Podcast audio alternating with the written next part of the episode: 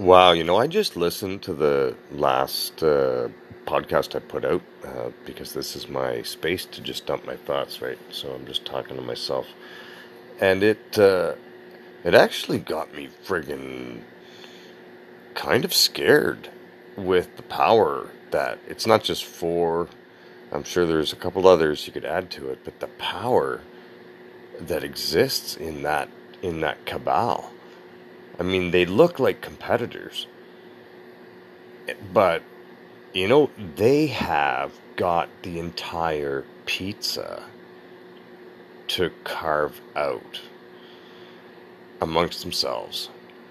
It's almost as if everybody that ever bought a house didn't realize that they weren't buying the air rights above their house. And these four people figured out the unlimited potential of the space above your house. And now they're just carving it up. It's unlimited up there. That's digital 1.1. That's the dot com.